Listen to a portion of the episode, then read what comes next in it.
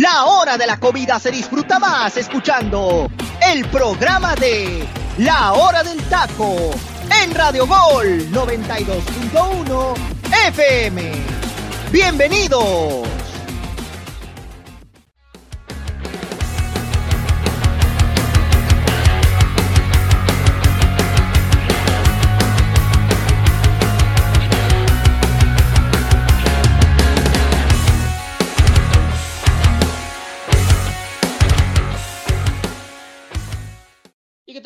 Buenas noches, mi gente. Les saluda aquí su compañero y amigo servidor hablando de Ángel García. Les damos la más fiel bienvenida a su programa favorito hablando de la hora del taco. Pues más que nada, vamos a resumir lo que pasó el día de hoy hablando de que cerró la primera jornada en fase de grupos y bueno, ya terminaron definidos algunos lugares, algunas naciones se van a jugar ciertas pues posibilidades para calificar en su fase de grupos, Veremos quién lo hace porque a partir del día de mañana empieza lo que será la segunda jornada y que bueno, muchos lugares están ahí en la disputa, algunos están con pues prácticamente la crucifixión de quedar eliminados y otros, bueno, con la posibilidad de seguir avanzando y ir caminando tranquilamente. Hablaremos de lo que pasaron en los partidos del día de hoy, los que van a pasar precisamente el día de mañana, porque arranca el grupo A y el grupo B, hablando de Países Bajos, Senegal, Qatar, Ecuador y el grupo B, Inglaterra, Irán, Gales y Estados Unidos. Entonces, se pinta, se pinta buena cosa, pero antes que nada quiero darle la bienvenida y presentar a cada uno de mis compañeros que me acompañan el día de hoy, empezando por el buen Freddy. ¿Qué tal, amigo? ¿Cómo te va? ¿Qué tal, Angelito? Muy buenas noches. Primero que nada, compañeros, y buenas tardes para toda la gente que nos está escuchando en el Pacífico, ¿no? Y por supuesto, pues toda la gente de Estados Unidos que en este momento está celebrando el Día de Acción de Gracias. Fuerte abrazo, por supuesto, a toda la comunidad que nos sigue a través de la plataforma de Spotify. Y pues bueno, mucho que platicar, Angelito, el día de hoy. Eh, sin duda alguna, una jornada eh, un tanto movidita ahí con el triunfo de Brasil, lo que comentabas también, ¿no? Sobre el tema de Portugal en contra de la selección de Ghana, que la verdad fue un partido bastante entretenido y bueno, ese empate sin anotaciones de parte de Uruguay eh, que nos regaló eh, enfrentando a la escuadra de, de, mm, Ay, ahorita se me escapó el, partido, pero bueno, de Corea, hermano, de Corea, correcto.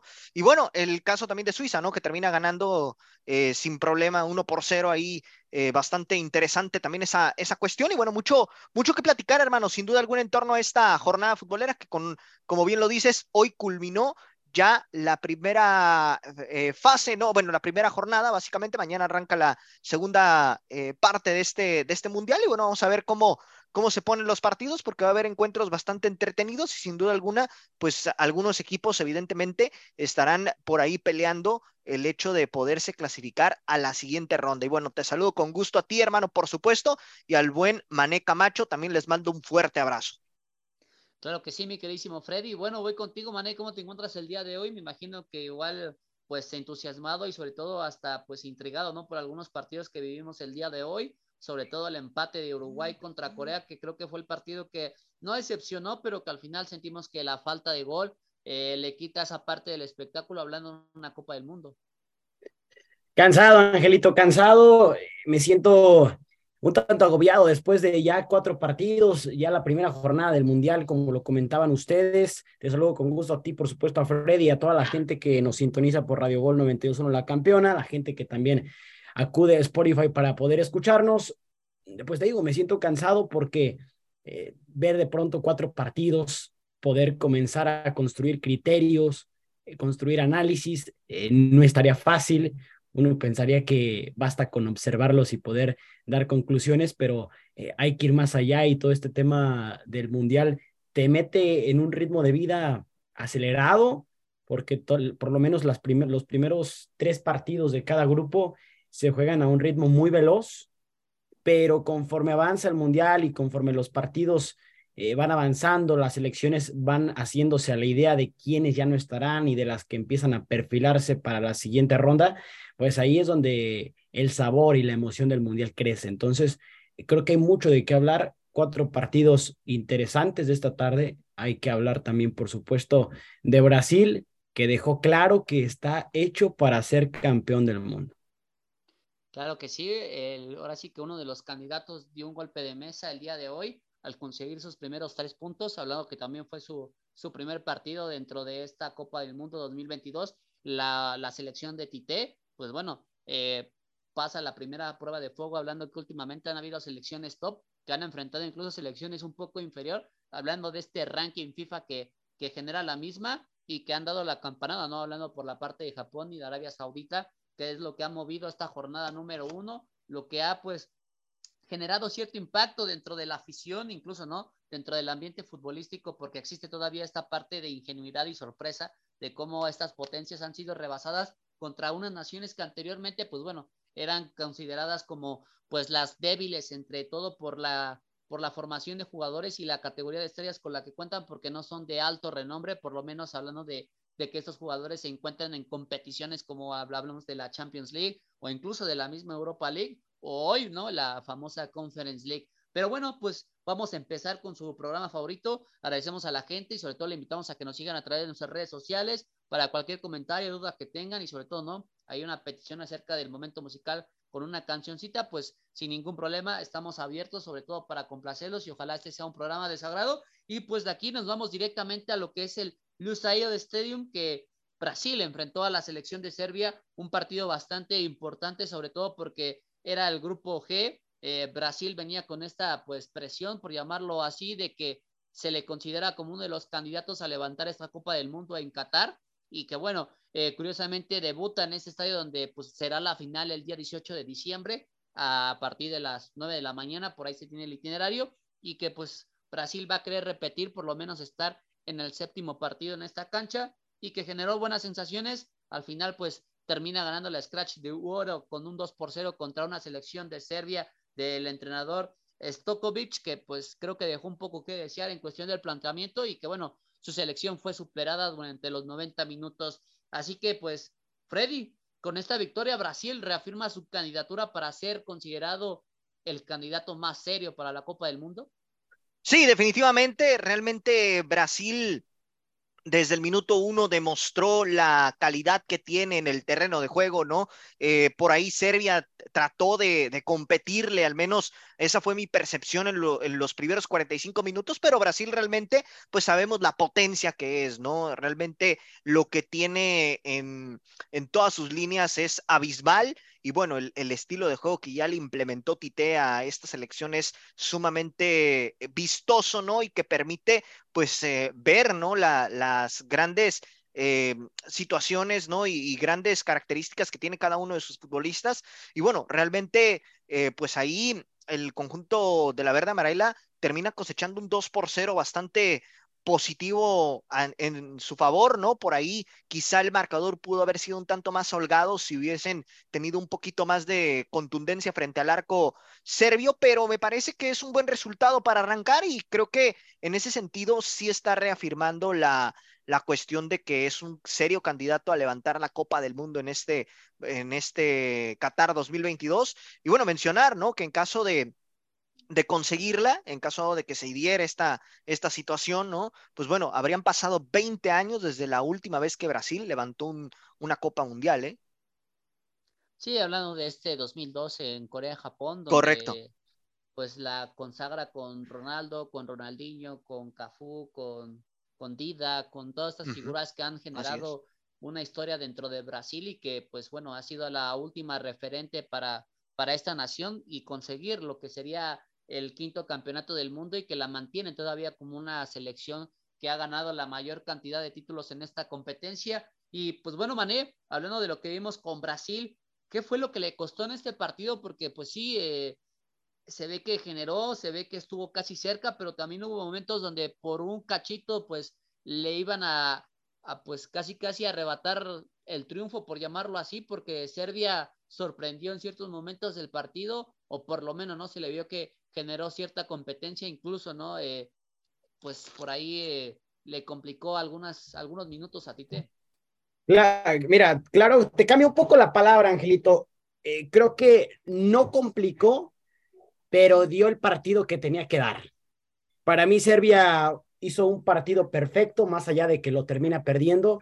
Quizá va a ser un tema muy debatible denominar perfecto un partido cuando lo pierdes pero Serbia sabía lo que iba.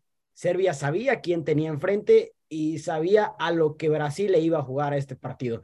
Si tú volteas a ver los 11 que iniciaron el encuentro y volteas a ver la banca, en la banca tiene un equipo que podría ser titular con cualquier selección que pongas. El tema de Serbia fue, me planto bien, ojo, eh, estaba yo en la transmisión del partido, Serbia arranca con una línea de defensores eh, de tres, con Pavlovic, Milenkovic y Beljovic.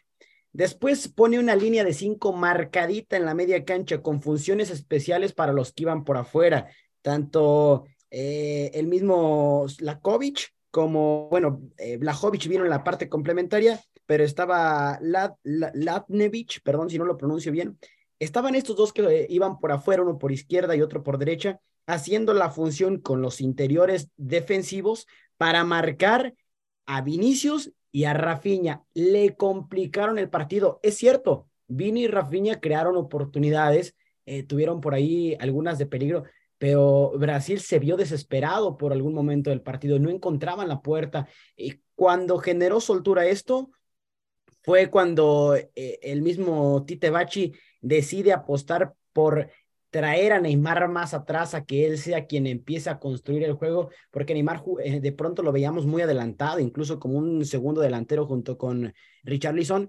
Cuando Neymar empieza con funciones natas de 10, que es empezar a llevar la pelota, y Richarlison se botaba, le daba oportunidad para que Vini y el mismo Rafinha tuviesen esta creación de espacios y, por, y los aprovecharan. A partir de ahí es que crean dos, bueno, crean el primer gol, eh, Serbia sabiendo que ya estabas 1 a 0, la apuesta ahora de Stokovic fue, estoy perdiendo, tengo que ir hacia el frente, tengo que comenzar a, evacuar hacia adelante porque de antemano Serbia sabía que con quien se está jugando el segundo puesto es con Suiza y sabía Serbia que si no le ganaba este partido a Brasil, eh, que iba a ser imposible o, parecía imposible en el, trámite del juego, ahora el rival a, vencer será Suiza.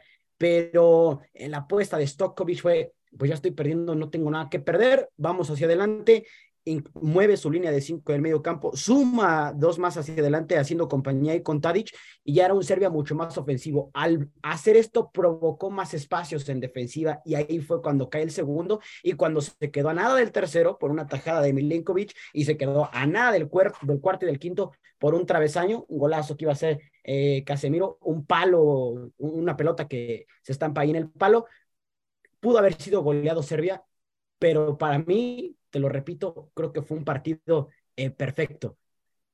A Brasil no le encontré debilidades como tal porque Serbia no le puso un aprieto. Generalmente las debilidades las encuentras o cuando no metes el gol o cuando en defensiva estás podrido. Creo que en el tema defensivo no le exigieron mayormente a Brasil. En el tema ofensivo concretó, te digo, tuvo dos jugadas muy claras, y tuvo algunas otras por las bandas que al caer el centro pues no, no las metía Richardson, lo de este cuate es un golazo, lo del 9, el mejor gol del mundial hasta el momento, pero bueno, este es el panorama que yo veo para Brasil, eh, para mí es eh, en este momento junto con Argentina y Francia siguen siendo mis tres candidatos al título. Vaya, vaya. La verdad es que pues lo de Richarlison sí hay que destacarlo en el aspecto de tremendo golazo que se avienta y ahora sí que comparto la misma opinión, ¿no? Para mí también sigue siendo el gol del partido y sobre todo el gol del mundial hasta el momento, a pesar de que, bueno, ha sido una jornada, eh, pues que todavía nos falta, ¿no? Todavía faltan dos jornadas más, hablando que el día de mañana empieza la, fase 2 y después vienen la, las llaves de eliminación directa. Ahora sí que nos aguarda todavía mucho mundial, pero por lo visto hasta ahora creo que lo de Richarlison fue un momento, yo creo que sublime, lo que vimos en, en la cancha de Lusail. Y pues bueno, con esto, Freddy, ¿Crees que Serbia de alguna forma tardó en responder por parte de Stokovic, el técnico este, serbio que pues se había superado durante grandes lapsos del partido, hablando que un Brasil de medio campo hacia adelante pues le complicó las cosas, hablando de que no solamente era la cuestión técnica, también era la cuestión táctica y aparte era la cuestión de rapidez y sobre todo la parte, ¿no? Esta, esta situación de talento con la que cuentan los jugadores brasileños que con pocos toques pues prácticamente se encontraban en su propia área. Sí, no, realmente creo que en este sentido, eh, bien lo mencionaba ahorita mi compañero Mané, pues Serbia sabía perfectamente a quién estaba enfrentando y en ese sentido, pues eh, plantearon el partido de acuerdo a, lo que tenían, ¿no? Eh, en este sentido, pues bueno, una de sus máximas exponentes, vamos a decirlo así, de esta selección serbia es el que, el que menciona eh, Mané justamente de Dusan Blajovic, que no ingresa de titular o no arranca de titular en este partido, pero sí lo hace Dusan Tadic, ¿no? Este futbolista que juega en el Ajax. Realmente creo que en esa parte eh, Serbia pues eh, aguantó hasta donde pudo. realmente pues es una selección que tiene figuras importantes evidentemente en Europa, pero que obviamente pues no tiene ese mismo impacto, vamos a llamarlo de esa manera, que le permita poder armar dos selecciones como Brasil, ¿no? Brasil tiene, tiene recambios en todas sus líneas y eso le permite al técnico Tite, ¿no? Tener la posibilidad de poder ajustar fácilmente. En el caso de Serbia es un poquito más compleja la situación, porque bueno, aunque tiene futbolistas de calidad, no se compara con la capacidad que tienen los brasileños. Entonces, en ese sentido, pues bueno, eh, Serbia hizo lo que, lo que pudo, aguantó lo que pudo, y bueno, hasta cierto punto, pues sí, o sea, se terminan perdiendo, pero fue únicamente un 2 por 0 cuando en el papel, ya por lo visto en la cancha, pudiste haberlo perdido por un marcador más holgado. Entonces, creo que en ese sentido... Eh, Stojkovic hizo lo que, lo que pudo y a final de cuentas, pues bueno, vamos a ver si se puede pelear por ahí la plaza eh, para los próximos partidos ante la selección de Camerún y ante la selección de Suiza. Sí, la verdad es que, bueno, para mí desde mi punto de vista, a pesar de que, bueno, Serbia hizo lo que pudo, creo que también tiene que ver cierta complejidad con el técnico, creo que tardó bastante en responder, por lo menos para modificar cierta parte del parado táctico o incluso pues para modificar ciertas tareas que pudieron tener algunos futbolistas. Creo que también la última pase, el último pase, sobre todo con Serbia, para llegar ya a tres cuartos de cancha del área rival, también costó bastante, hablando que pues cuando Serbia quería atacar y se encontraba en una fase ofensiva pues bastante ventajosa, al final creo que un toque complicaba la situación y pues bueno, le daba la opción para que Brasil reacomodara toda su línea defensiva incluso replicarle el mismo parado táctico en cuestión eh, defensiva y de ahí irse desplegando poco a poco. Y Mané, hay algo que llama la atención de este Brasil, a pesar de que gana un 2 por 0, la situación de Neymar, ¿no? Sale al final lesionado por una molestia en el tobillo y que bueno, eh, se encienden las alarmas todavía, pues se van a esperar que pasen 24 horas a lo mucho para poder tener una situación pues ya concreta en el aspecto médico y ver si va a estar disponible sobre todo para el próximo partido que pues también va a ser bastante bravo, hablando que van a enfrentar una selección de Suiza que últimamente esta selección pues ha venido dando sorpresas, hablando en la parte europea. Para Brasil debe preocupar la situación de Neymar o hay una suplencia porque pues también no creo que fue el jugador que a pesar de que te gambetea y todo, hubieron otros que pues tomaron la batuta de liderazgo, incluso no impresionaron con esta Brasil, hablando por decir de un Lucas Paquetá. Sí, ah, mira, Angelito, eh, yo creo que Neymar no va a ser eh, tema que le afecte a Brasil y me atrevo a decirlo así de esta manera. Quizá muchos piensen, ¿cómo se te ocurre decir que Neymar no es importante para Brasil? No digo que no sea importante, más bien lo que, a lo que me quiero referir es, Neymar en este momento no es indispensable o que si Neymar sea otra Brasil.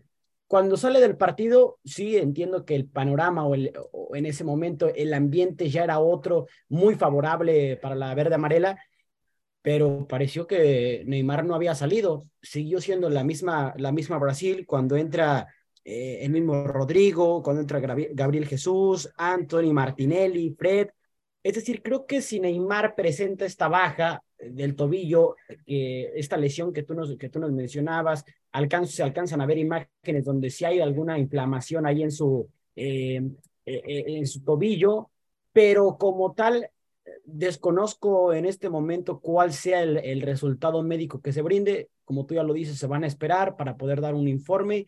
Independientemente de eso, creo que si Neymar está contra Suiza, va a ser un partido que, México, que Brasil lo tiene que ganar sí o sí. Si Neymar no está, también lo tiene que ganar. Tiene opciones y esta es la riqueza que te presenta una selección.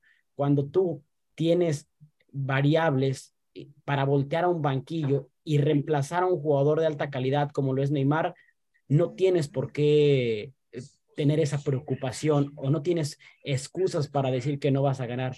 Suiza le, a Suiza le costó muchísimo contra Camerún y lo vamos a decir eh, más al rato, lo vamos a, a, meter ahí. Vamos a hablar también, de, por supuesto, de cómo Camerún se plantó eh, antes de querer ganar primero a, a, a, defenderse ante Suiza, pero yo creo que por papeles y por presentes que nos ofrecieron Suiza y, y la misma Brasil, creo que tendría que ganarlo sí o sí. No creo que en este momento las alarmas se enciendan para la selección brasileña. Si es un jugador importante, te repito, y, y, les cuento aquí, por supuesto, a la gente, es un jugador importante, es un jugador que, que marca diferencia al exterior y al interior, pero vital, no.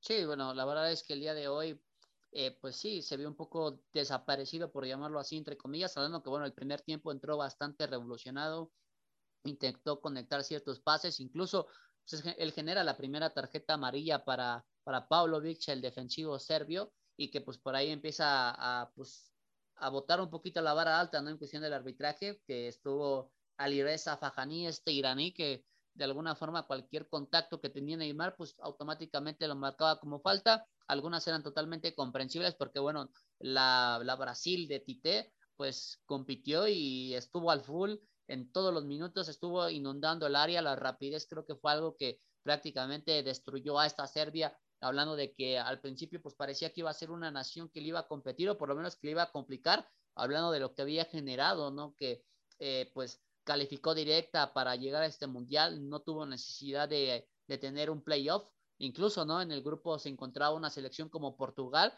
que en el último partido le termina ganando y es donde el mismo, pues, Portugal de Fernando dos Santos se ve en la necesidad de ir, de ir a esta parte del repechaje para poder calificar en este mundial, que estaremos hablando precisamente después de este partido de, de Portugal, lo que vimos, y que pues bueno, creo que al final eh, Brasil con talento, con, con muy buenas jugadas elaboradas, con la riqueza de plantilla que tiene, creo que lo de Neymar, pues como lo comenta, no, no debería pesar tanto, a pesar de que sí es un jugador importante y sobre todo por la cohesión que venía dando en su equipo, hablando del Paris Saint Germain, que últimamente venía dando muy buenos juegos y que bueno, creo que si Brasil no lo tiene para el partido de lunes, tampoco afectaría tanto porque la verdad es que donde veas hay posición, incluso hay variantes, creo que hoy hoy Brasil lo que menos lo que menos sufre es cuestión de jugadores porque el que entra pues es un titular indiscutible de su respectivo equipo. Entonces, la verdad es que hoy estamos hablando de un gran candidato y que pues tiene que pasar sí o sí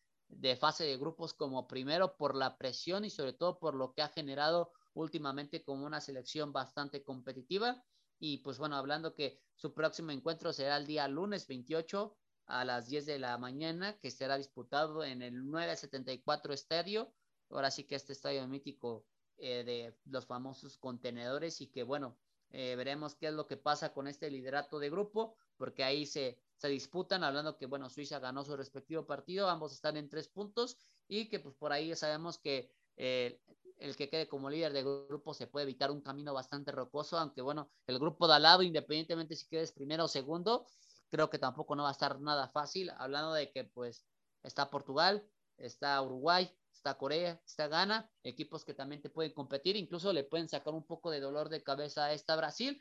Y pues bueno, vámonos de aquí después a lo que fue el partido de Portugal contra Ghana en el 974, un partido bastante atractivo, hablando de que se encontraba la gran figura Cristiano Ronaldo cumpliendo lo que fue su quinto mundial eh, consecutivo. La verdad es que el bicho prácticamente captó cámaras y más con esa situación que ha estado pasando después de la desvinculación que ha tenido con el Manchester United y que hoy es agente libre. Pues bueno, Freddy, con esta victoria, ¿qué genera Portugal? ¿Genera dudas? ¿Genera certezas? ¿Genera confianza? ¿O de plano mmm, es para preocuparse un poco por el camino porque al final lo termina ganando, pero de forma agónica? Sí, no, correcto, pero ¿sabes algo, Angelito? Yo lo que pude percibir en este partido, ¿no? Es que Portugal eh, dominó el, el, encuentro, ¿no? En cierta, en cierta forma, pero en el primer tiempo no hubo esa contundencia que sí tuvieron ya para la segunda mitad. El partido estuvo trabado, creo yo, en los primeros 45 minutos. Eh, tuvo más oportunidades por ahí Portugal, evidentemente, sobre la selección de Ghana, pero no terminaba por concretar también por las buenas intervenciones del guardameta de, de ¿no? O sea, en ese sentido creo que eh, eh, lo de Onana, digo, lo de Onana, lo de, lo de Sigui fue bastante espectacular, ¿no? Me estaba yendo con Camerún.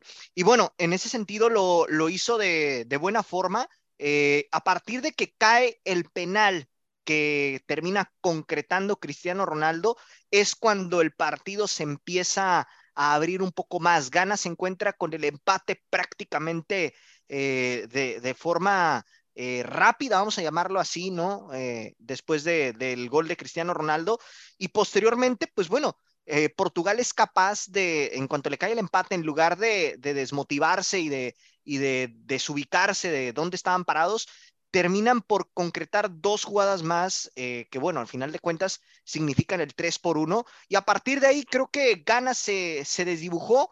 creo que lo que sí apuntaría un poco es el tema de la defensa en Portugal por la cuestión de que, bueno, se le vio por momentos bastante distraídos y que esto permitió que Gana pues pudiera descontar en este partido. Y bueno, a final de cuentas esta situación evidentemente no se puede permitir, ¿no? Porque en ese sentido Portugal no va a tener un grupo tampoco tan sencillo, ¿no?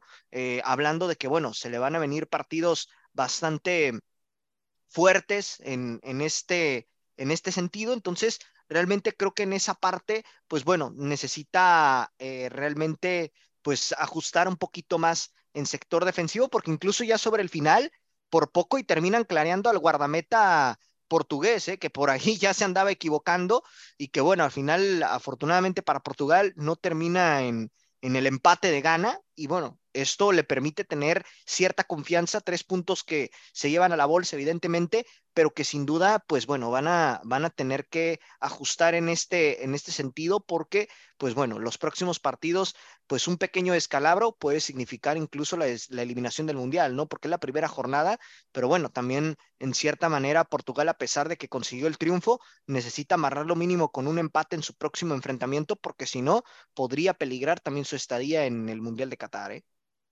Sí, la verdad es que hoy Portugal pues tuvo unos 45 minutos buenos, hablando del primer tiempo, por la dominación, por lo que ejecutó, sobre todo por todo el movimiento que tuvo dentro del campo, incluso generó creo que las más peligrosas, pero al final la parte de la contundencia hizo pesar en los primeros 45 minutos, por lo que el equipo de Portugal pues no pudo irse al frente y lo consigue ya en el segundo tiempo, como lo menciona mi compañero Freddy. Y que bueno, mi queridísimo Mané, llegamos a la parte histórica, ¿no? Cristiano Ronaldo vuelve a anotar otro gol más, su quinto gol en su quinto mundial. Por lo menos es el único jugador que ha anotado en cada uno de los mundiales que ha participado.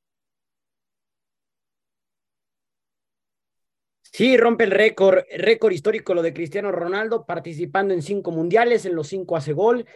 Por supuesto que esto eh, lo lleva a enmarcar todavía más su carrera, a ser un jugador referente en esta selección, a ser histórico por, por ende.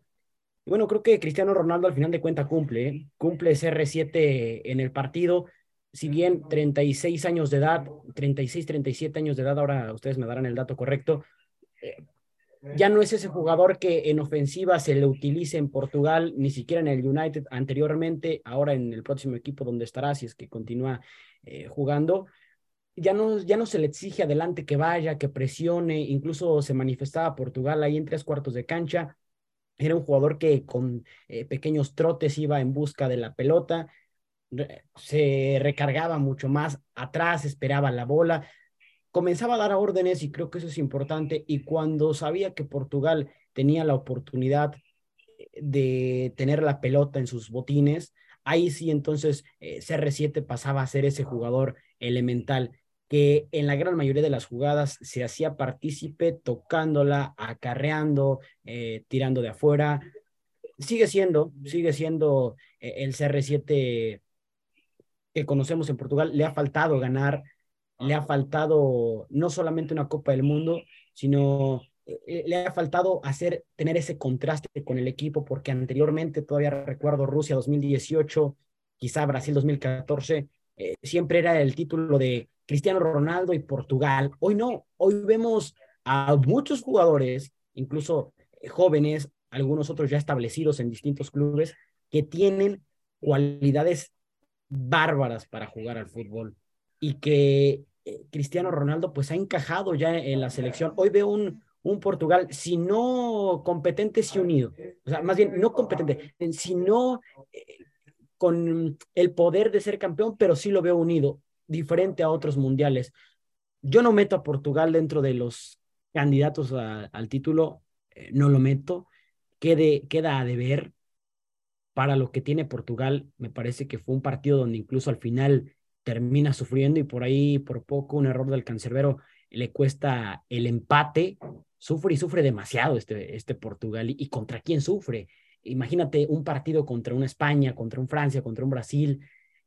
Ahí sí creo que lo pondrían en aprietos muy precisos a Portugal. Pero eh, lo que sí puedo afirmar es que, por lo menos en este Mundial, Cristiano Ronaldo ha regresado a tener esa conexión con el equipo, conexión que no se veía desde hace mucho tiempo, desde que CR7 comenzó a ser esta, esta estrella global en el fútbol. Por lo que hoy, con lo que ha pasado Cristiano Ronaldo, con sus momentos tanto internos y, futbolísticos que, que, ha estado viviendo, me parece que ya ha habido esta compaginación que es importante considerarla ahí en, en la selección de Portugal. Sí, la verdad es que bueno, hoy Cristiano Ronaldo es una figura bastante imponente dentro del mundo futbolístico, consigue un gran récord y que bueno, lo, lo posicionará dentro de la historia a lo largo de varios y varios años eh, por los récords que ha roto y sobre todo hoy uno más importante, anotando consecutivamente en esta Copa del Mundo. Y bueno, Freddy comenta a Mané que para él Portugal no está dentro de las candidatas a levantar el título, aunque pues bueno, creo que también tiene muy buenas estrellas hablando de un Rubén Díaz, de un Rubén Neves, de un Rafael Guerreiro, de un Bernardo Silva, un Bruno Fernández, un Joao Félix, un Rafael Leao. ¿Esta Portugal está más cerca de conquistar el campeonato del mundo o también la pones muy afuera como la, como la puso Mané en este caso porque todavía pues generó ciertas dudas por lo menos en este debut mundialista? Mira, tiene muy buenos jugadores, eso no lo vamos a negar, ¿no? Tiene jugadores de talla mundial, lo de Rubén Neves, bien lo menciona, lo de Rubén Díaz, Joao Cancelo, eh, el caso también, por supuesto, de Cristiano Ronaldo, Rafael Leao, ¿no? O sea, tiene jugadores muy buenos, pero siento yo que esta selección, el problema principal que tiene es que por, por delante tiene selecciones que tienen eh, la capacidad de poder armar dos equipos. Esta Portugal no tiene para armar dos equipos. Es el cuadro titular y la banca que puedes tener ahí de relevo, pero no es una banca tan rica en, en cuanto a futbolistas, podríamos llamarlo de esa manera, que, que sí lo tiene una Brasil, incluso me atrevo a decir que, que lo tiene la selección de, de Francia, ¿no?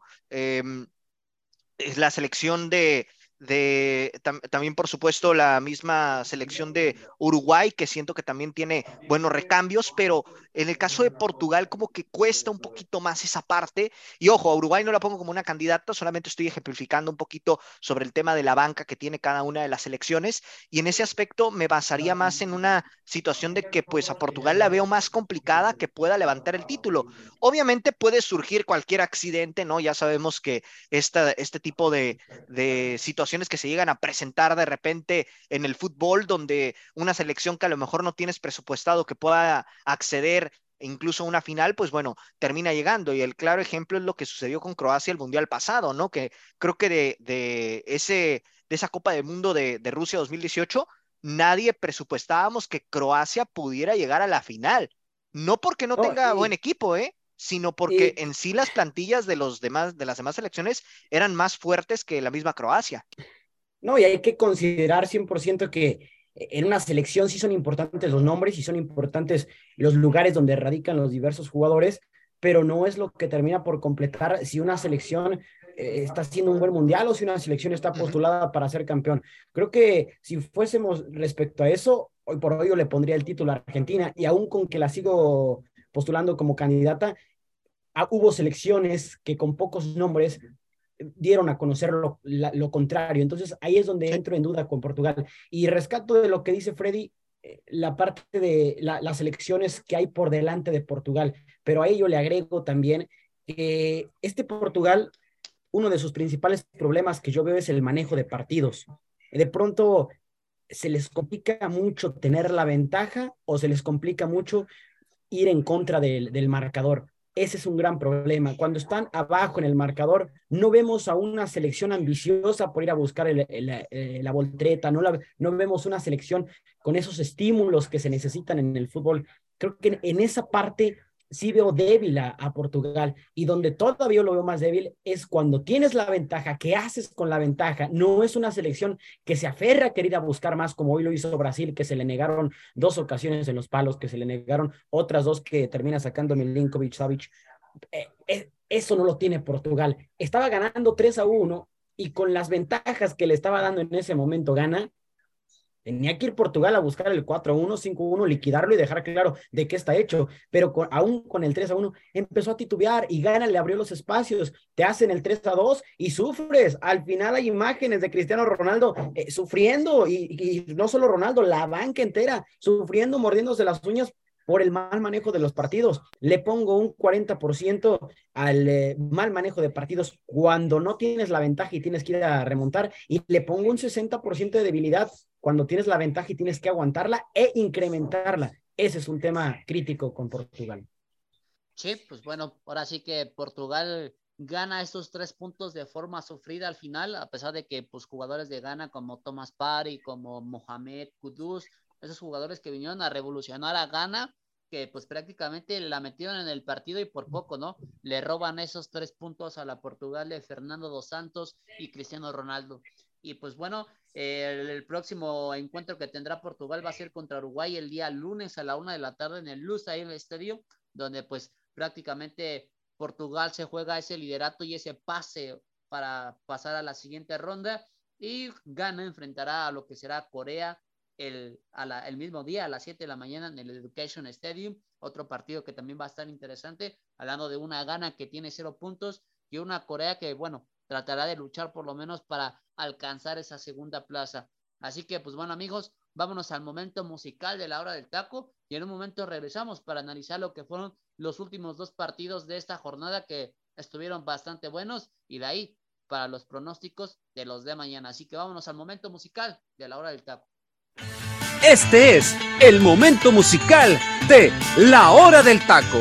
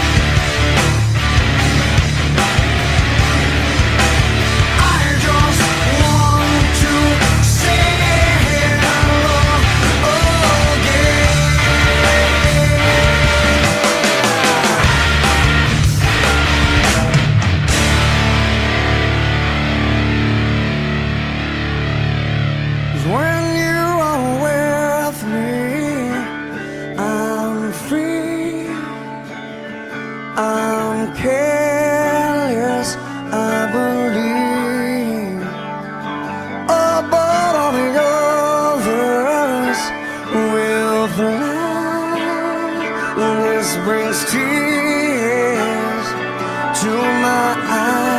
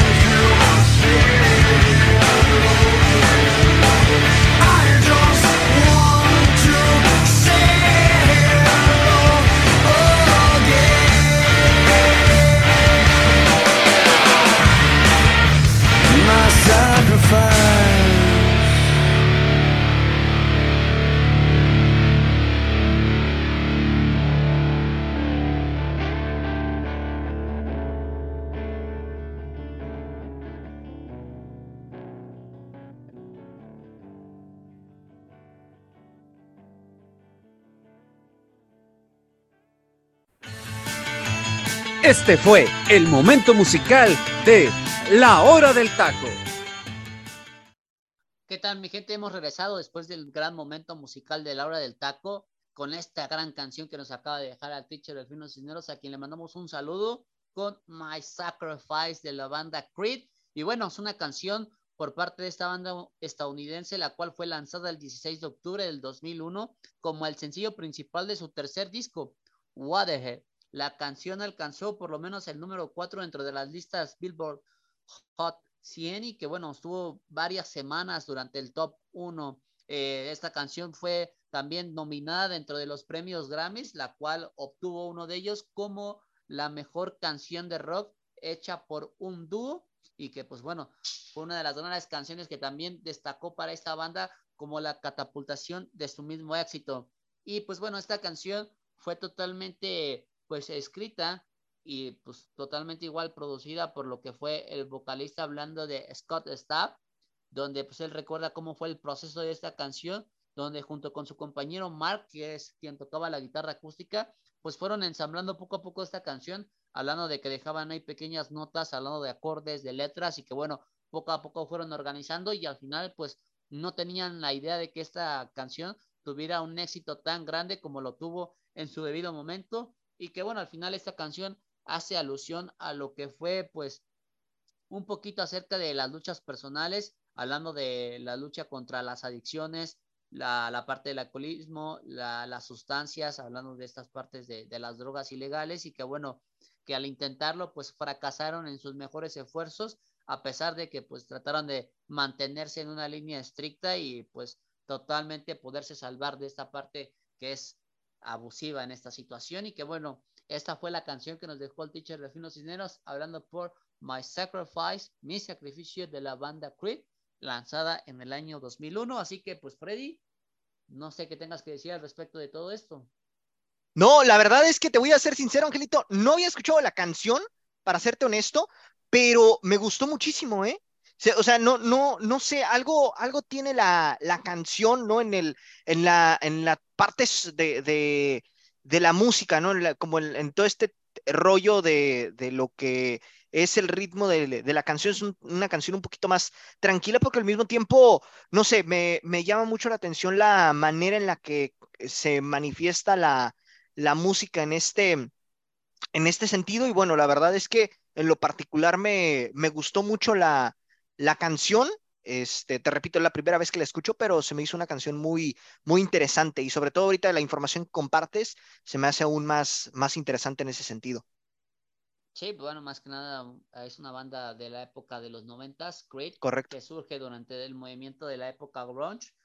Uno de los competidores, no tan directos de bandas como Nirvana, Pearl Jam o, o bandas un poquito con alto renombre, pero que sí estuvo dentro del gusto del público y sobre todo con esta fusión que después vinieron a generar bandas de los 2000 hablando de estas pequeñas baladas que de alguna forma transformaron la música rock alternativo. Y pues bueno, vámonos a regresar a la parte mundialista donde Uruguay recibió a Corea en el Education Stadium para lo que es el grupo número H, eh, un partido bastante cerrado donde ambas escuadras intentaron competir y que pues al final salió algo inesperado, un empate a cero goles, un encuentro bastante atractivo por la dinámica, aunque bueno, al final creo que Corea le cuesta el partido y se ve desgastado en grandes lapsos del partido, al final intenta hacer la proeza como lo hizo eh, gente de su misma confederación, hablando por Japón, que le ganó a Alemania y que bueno, al final pues Corea creo que quiso competir ya en los últimos minutos que ya eran innecesarios, sobre todo hablando del tiempo de compensación, y una Uruguay que intentó, que estuvo un poquito más cerca, que tuvo cierta, tuvo dos claras, ¿no? Hablando que Corea tuvo solamente una, Uruguay tuvo dos, y que pues bueno, al final igual le costó bastante el trámite del partido por lo complicado, hablando de el último pase, ¿no? En el área rival para encontrar esas grandes oportunidades que pues se van lamentando y que bueno, solamente se llevan un punto. Así que Freddy, ¿qué sensaciones te dejó este partido? ¿Había alguien que merecía ganar o de plano el empate fue algo, algo justo? Mira, honestamente yo siento que aquí si había alguien que merecía ganar era Uruguay, hermano fue el que le vi las oportunidades más claras. Eh, en el primer tiempo se pierde una por ahí Luis Suárez. Eh, realmente también, pues hay que decir que en este partido la duda principal era el tema de, de Cavani, ¿no? Si iba a poder arrancar o no de titular. Al final termina entrando de relevo del mismo Luis Suárez.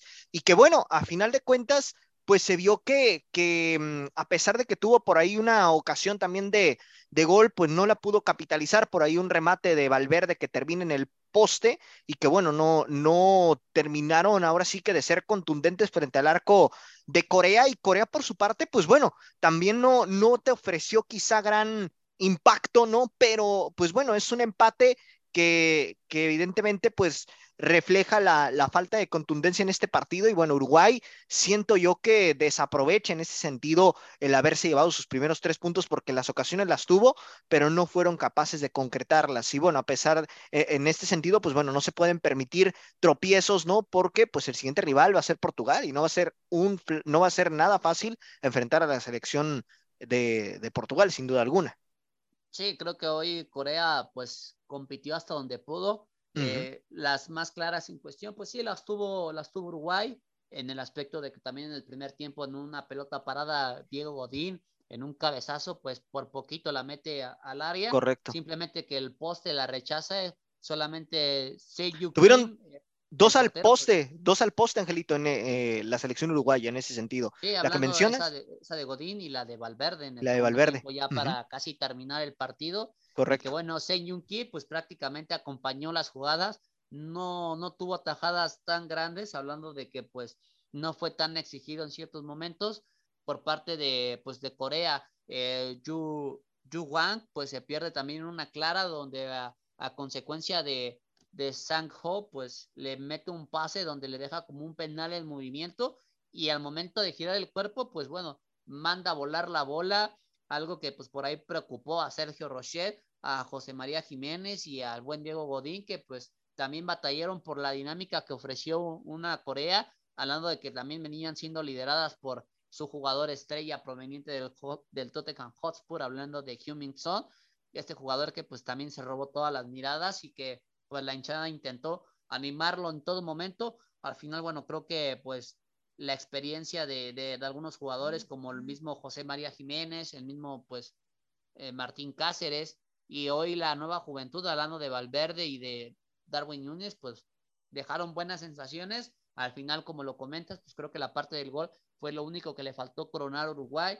Eh, por momentos del partido, pues parecía que Corea se veía muy bien acomodado en los primeros minutos del partido, sobre todo por la posesión. Al final creo que la ejecución de, de llevarlo a la última jugada les costó. Después Uruguay se acomoda dentro del mismo partido y empieza a tener un poquito más la pelota, incluso empieza a romper líneas con estos balonazos, donde ahí Darwin Núñez batalló bastante y que pues al final tampoco generó alguna de peligro. Con Luis Suárez creo que costó bastante hasta el ingreso de Cavani. Creo que con Cavani encontraron ya el área un poquito más constante, pero pues al final Corea supo sufrir y pues bueno, se lleva un punto bastante importante porque creo que los próximos encuentros van a ser de vital importancia, hablando que van a enfrentar una gana que está necesitada y pues ellos no pueden perder para darse ese lujo si es que quieren continuar en esa fase de grupos y una Corea que pues puede estar un poquito más tranquila sabiendo que compitió bien pero que al final pues se vio en ciertos lapsos del partido un poco mal.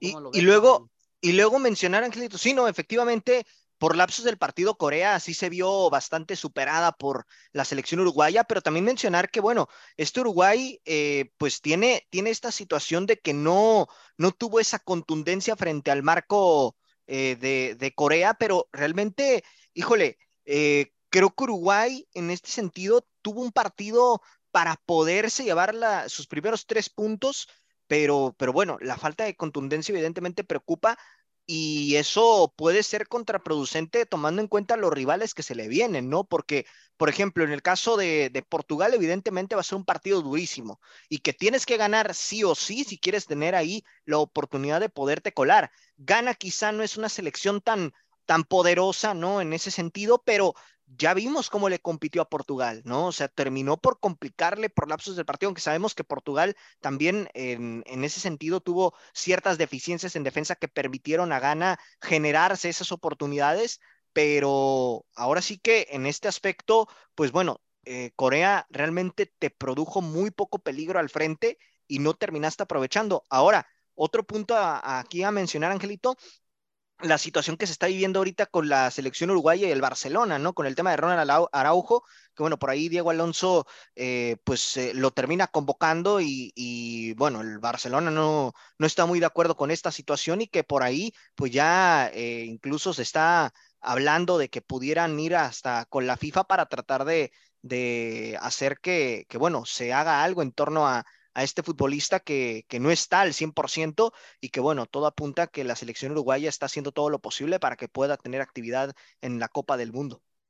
Sí, veremos qué es lo que pasa con Ronald Araujo, también un jugador que causó controversia en su momento después de que se lesiona de la rodilla y que se va a operar y que pues uno de los cuestionamientos era si podría llegar a esta Copa del Mundo. La situación es que sí ha llegado, pero ni siquiera ha tenido ritmo futbolístico también la, la, seriedad de la lesión es bastante pues, pues grave y en ese aspecto el Club Barcelona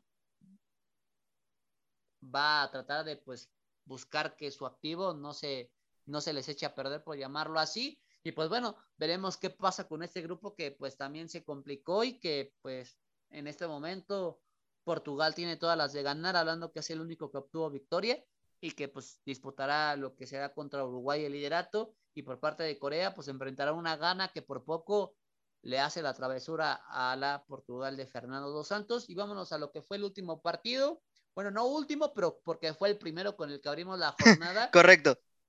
Hablando de que Suiza enfrentó a, a Camerún en un partido disputado en el All Genoa Stadium y que pues al final los suizos se terminan llevando el encuentro por la mínima y que pues creo que fue un partido bastante disputado hasta cierta parte y yo creo que injusto, pero ¿qué es lo que hace Suiza, Freddy, para ganar este partido? Hablando de que a pesar de que lo termina ganando por la mínima, hubo lazos del partido donde su portero Jan Sommer fue figura para que no perdieran este encuentro.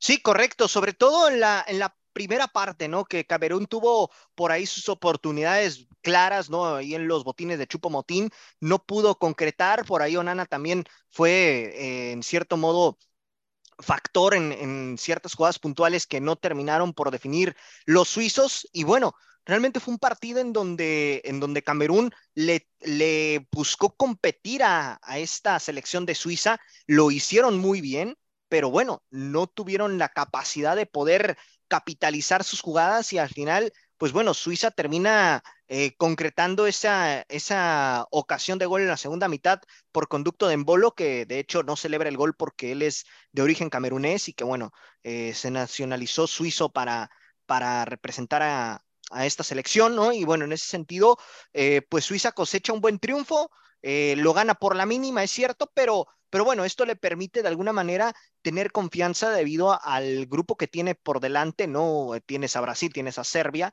evidentemente son rivales bastante complicados y que bueno, el empezar ganando en esta Copa del Mundo, pues bueno, evidentemente te genera confianza y de alguna manera pues esperanza, ¿no? A, a buscarte disputar ese segundo puesto ahí con la selección de Serbia, sobre todo.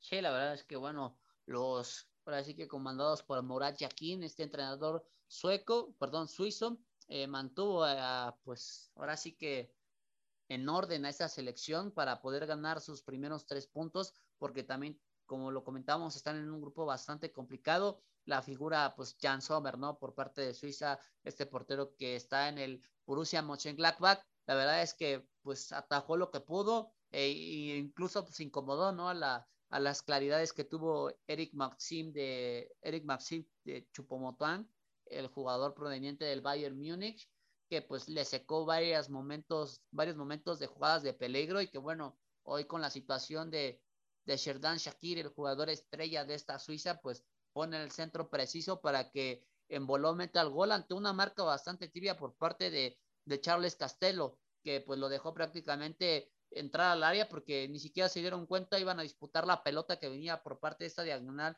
fabricada por Shakiri y que cuando ven, pues bueno, solito lo tuvo como un penal en movimiento por parte de Embolo para meter este gol que sería significativo para la nación suiza y que bueno, cada vez va sorprendiendo, veremos si es capaz de sorprender en este mundial porque bueno, ya lo hizo en la Eurocopa, recordando, ¿no? Que eliminó a aquella Francia campeona del mundo que venía después de un buen paso perfecto y que pues por poco, ¿no? Elimina también a España que la lleva a la parte de los penales y que al final, pues bueno, es eliminada por Luis Enrique en ese aspecto, pero que alguien pues nunca pensó que iba a eliminar a Francia, ¿no? Como esta candidata natural a cualquier tipo de torneo europeo y que pues veremos si al final es capaz de poderse mantener o de plano eh, le costará bastante este grupo porque pues enfrenta una selección bastante complicada, hablando que será contra Brasil el día lunes en el 9.74 a las 10 de la mañana, prácticamente un partido por el, por el liderato de grupo. Veremos qué es lo que pasa en el papel, pues Brasil pinta como favorita y para llevarse este encuentro ante lo visto de una Suiza que pues le costó bastante trabajo abrir un marcador contra una Camerún que le provocó más de lo que uno se esperaba y pues bueno, veremos qué es lo que sucede el día lunes, ¿no? Para definir poco a poco cómo se irán armando estos grupos que pues ya la próxima semana, hablando de que para el próximo viernes ya tendremos definido quién está dentro y quién quedó fuera de este mundial, Freddy. Sí, correcto. Realmente se vienen partidos muy bravos ya a partir de, de mañana. Pues bueno, podríamos empezar a, a visualizar, ¿no? qué selecciones van a ser las que se van a poder clasificar a la siguiente ronda y quiénes van a quedar totalmente fuera. O sea, realmente en ese sentido, creo que mm, eh, pues se viene, se viene una segunda jornada bastante, bastante fuerte, en donde evidentemente, pues bueno, se van a tener que jugar todo por el todo cada una de, estas selecciones y bueno, evidentemente, pues vamos a ver qué sucede, ¿no? En torno a, esta situación y mencionar, ¿no? Que tanto Suiza como eh, la misma Brasil ya se enfrentaron en el Mundial pasado, justamente también en fase de grupos, y que bueno, en aquella ocasión la selección de, de Suiza le sacó el empate a Brasil, ¿no? Entonces, en ese sentido, pues se viene un partido bastante bravo también el próximo lunes. Sí, la verdad es que para, para para la historia ese resultado hablando del Mundial de Rusia 2018. 1-1 en pues, aquella ocasión. Ah, sí, exactamente. Y que pues bueno, al final, bueno, este Brasil terminó pasando a la siguiente fase, Suiza también, y bueno, por ahí Suiza quedó eliminado por, por, Suecia. ¿no? Correcto. El partido donde y Brasil avanzó la contra selección México. mexicana, ¿no? Que por ahí pudo haberla enfrentado si es que no hubiera perdido el partido directamente contra Suecia, y pues bueno, ya los caminos se dieron como los conocemos en el Mundial pasado. Y bueno, para terminar, vámonos a la parte del día de mañana que tendremos el inicio de la jornada número 2, donde el grupo A y el grupo B lo abren completamente, hablando de que el primer partido será Irán contra Gales a las 4 de la mañana, hora centro, donde el, será disputado en el Ahmedville All Stadium. Y pues bueno, Freddy, ¿cuál será tu pronóstico para este partido donde Gales tiene un punto y la selección de Irán viene de cero puntos y de una goleada, catastrófica, hablando de que cayeron contra Inglaterra en su primera jornada. Va a ser un partido fundamental, sobre todo, creo yo, para la selección de Gales, tomando en cuenta que, bueno, le termina sacando en la primera jornada del empate a Estados Unidos y que evidentemente creo que de este grupo la selección más débil podríamos considerar que es Irán, ¿no? Entonces, yo en el papel me inclinaría por la selección de Gales y yo siento que se lo terminaría llevando un 2 por 0, hermano. Sí, la verdad es que hoy la selección de Gales tiene la facilidad en el papel. Todo pinta como para obtener sus primeros tres puntos. Yo creo lo mismo. Para mí, yo creo que Gales lo termina ganando un 4 por 0. Creo que esta selección de Irán, veremos si es que aprendió algo de lo que vivió contra Inglaterra después de esta goleada, donde pues pierden un 6 por 2 y que pues por lo menos para rescatar esa parte de la dignidad o del orgullo, ¿no? Para evitar otra goleada más, pero parece que eso va a ser inminente por parte de los comandados de Gareth Bale y después nos iremos a lo que es el grupo A, donde Qatar, el anfitrión, recibe a Senegal. Un partido prácticamente por puntos, donde ambos no tienen ninguno, perdieron en su primera jornada, hablando de Qatar contra Ecuador y Senegal contra Países Bajos. Este partido se va a disputar a las 7 de la mañana, hora centro, en el Ultimama Stadium. Así que, Freddy, ¿quién pinta para favorito en este partido? Yo siento que lo, lo, va a ganar Senegal, hermano. Eh, no sé, eh, me parece que Sabio Mané todavía no va a estar listo para el día de mañana, pero pues yo en lo particular me inclino por la selección senegalesa. Le vi un poquito más de propuesta eh, frente a Holanda, ¿no? Que a la misma Qatar frente a Ecuador. Prácticamente Qatar no se presentó en ese partido y siento que el tema de la novatez, hablando de que Qatar es la primera vez que está asistiendo a una justa mundialista, pues bueno, le va a terminar cobrando factura y que, bueno, Senegal con esa experiencia que ya tiene de por sí en sus futbolistas, siento que se lo puede llevar y me atrevo a decir cómodamente un 3 o 4 por 0, ¿eh? Sí, la verdad es que Senegal tiene toda la facilidad en el papel viendo lo que hizo Qatar contra Ecuador en el partido debut, donde Ecuador pues con muy poco le terminó ganando una Qatar que pues de plano ni siquiera te hizo bastante daño. Creo que solamente tuvo una jugada pues ni tan clara al arco, simplemente fue una jugada de un despeje largo donde el delantero la toma así como viene de una especie de volea y que pues pega por arriba del arco y de ahí en fuera Qatar muy poco, por más de que fue una defensa pues de cinco para totalmente bloquear los espacios, fue superada en todos los aspectos por un Ecuador que le imprimió velocidad y que eso apunta que va a ser la misma Senegal. Y sí, yo también me apunto que Senegal terminará ganando, ganando un 3 por 0 sin ninguna complicación. Veremos qué es lo que hace este Qatar, pero pues la verdad con lo visto al principio, todo pinta que va a ser la decepción como una de las anfitrionas, hablando de las historias de los mundiales. Y bueno, de ahí nos vamos con el mismo grupo a las 10 de la mañana, donde Holanda enfrentará a Ecuador prácticamente pues para disputar lo que será la primera plaza, hablando de que ambas naciones vienen de ganar su primera jornada respectivamente, tienen tres puntos. Este partido será disputado a las 10 de la mañana, hora centro de la Ciudad de México, y será en el Califa International Stadium. Así que, Freddy, ¿quién pinta para tomar el liderato de este grupo A? Un partido que, que, bueno, en el papel podríamos considerar a, a, Holanda como favorita, ¿no? Por la, más que nada, la calidad que tiene en su plantilla, pero Ecuador también siento que tiene con qué competirle de alguna manera. Eh, creo que si bien es cierto, contra Qatar no le vimos ese poderío tan, tan fuerte, ¿no? Porque bien Ecuador si hubiese querido le hubiera podido meter tres o cuatro goles sin ningún problema, pero también Holanda, a pesar de la calidad que tiene, pues bueno, eh, realmente pues le termina ganando esta Senegal, pero, pero no, ¿cómo te diré? No, no le veo quizá para una goleada importante sobre Ecuador, ¿eh? Si acaso yo me inclinaría por un 2 por 1 en favor de Holanda, un partido ahí eh, un tanto eh, cerrado, porque siento que Ecuador sí le va a pelear por ahí a, a esta selección de Países Bajos. Sí, la verdad es que va a ser un partido bastante disputado. Yo desde mi punto de vista, para mí este partido va a quedar en empate, creo que va a ser reñido, va a haber goles para mí. Creo que ambas selecciones van a anotar sin ningún inconveniente y que pues al final creo que la situación está bastante pareja. Ecuador con la parte de la delantera que costó para meterle más goles a Qatar y la defensa de Holanda que también provocó ciertas dudas, hablando de que una Senegal pues le disputó bastante ciertos, ciertos minutos del partido pero que también la parte de la contundencia y la falta de un, de un delantero clave, hablando de Sadio Mané, pues le seguirá costando y lo seguirán extrañando a lo largo de lo que pase estas jornadas mundialistas. Y para terminar el día de mañana, Inglaterra enfrentará a Estados Unidos, un partido bastante atractivo, hablando que cierran lo que será el grupo B a la una de la tarde, hora Ciudad de México, y lo disputarán en el Old Bay Stadium. La generación dorada de Estados Unidos enfrenta a otra generación dorada, por llamarlo así, por parte de Inglaterra, por todo lo que nos han demostrado, hablando de que hoy es la líder y que Freddy, ¿quién pinta para ganarse estos tres puntos?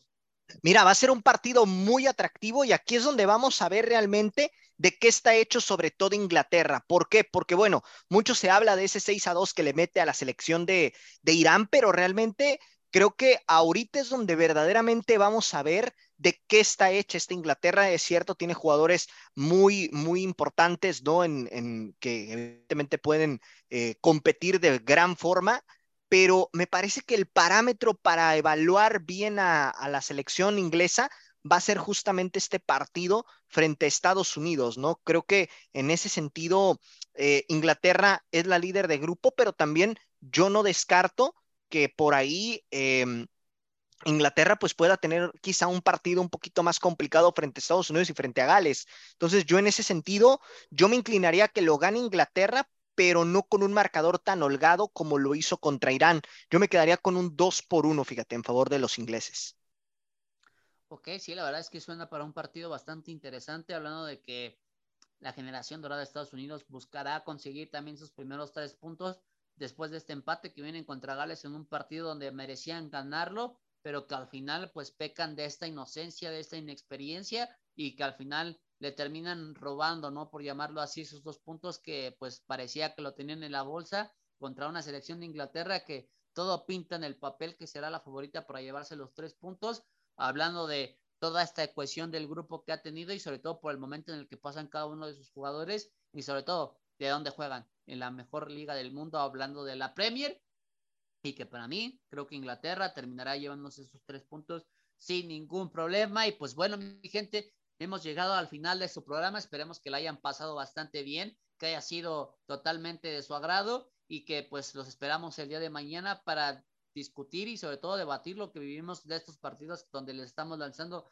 nuestros pronósticos, ver qué selección de alguna forma puede ya asegurar su pase para la siguiente ronda o ver si se complica y todo lo tendremos que esperar hasta las últimas, sobre todo porque pues se vienen momentos importantes y cruciales para ciertas elecciones que necesitan ganar, hablando de Senegal o Qatar, si es que quieren disputar algo, y de un Gales y un Estados Unidos que pues también quieren disputar esa segunda plaza porque hoy Inglaterra pues tiene todas las ventajas hablando de que es la que tiene los primeros tres puntos. Así que mi gente, pues bueno, a nombre de mi compañero Freddy López, de mi compañero Mané Camacho, su servidor Ángel García, los invitamos el día de mañana a que nos escuchen y hasta la próxima. Gracias por haber sintonizado una emisión más de La Hora del Taco. Recuerda que de lunes a viernes nos puedes escuchar en punto de las 2 de la tarde hora centro, 12 del Pacífico, con la mejor información, tema, debate, polémica, análisis y mucho más a través de Radio Gol 92.1 FM.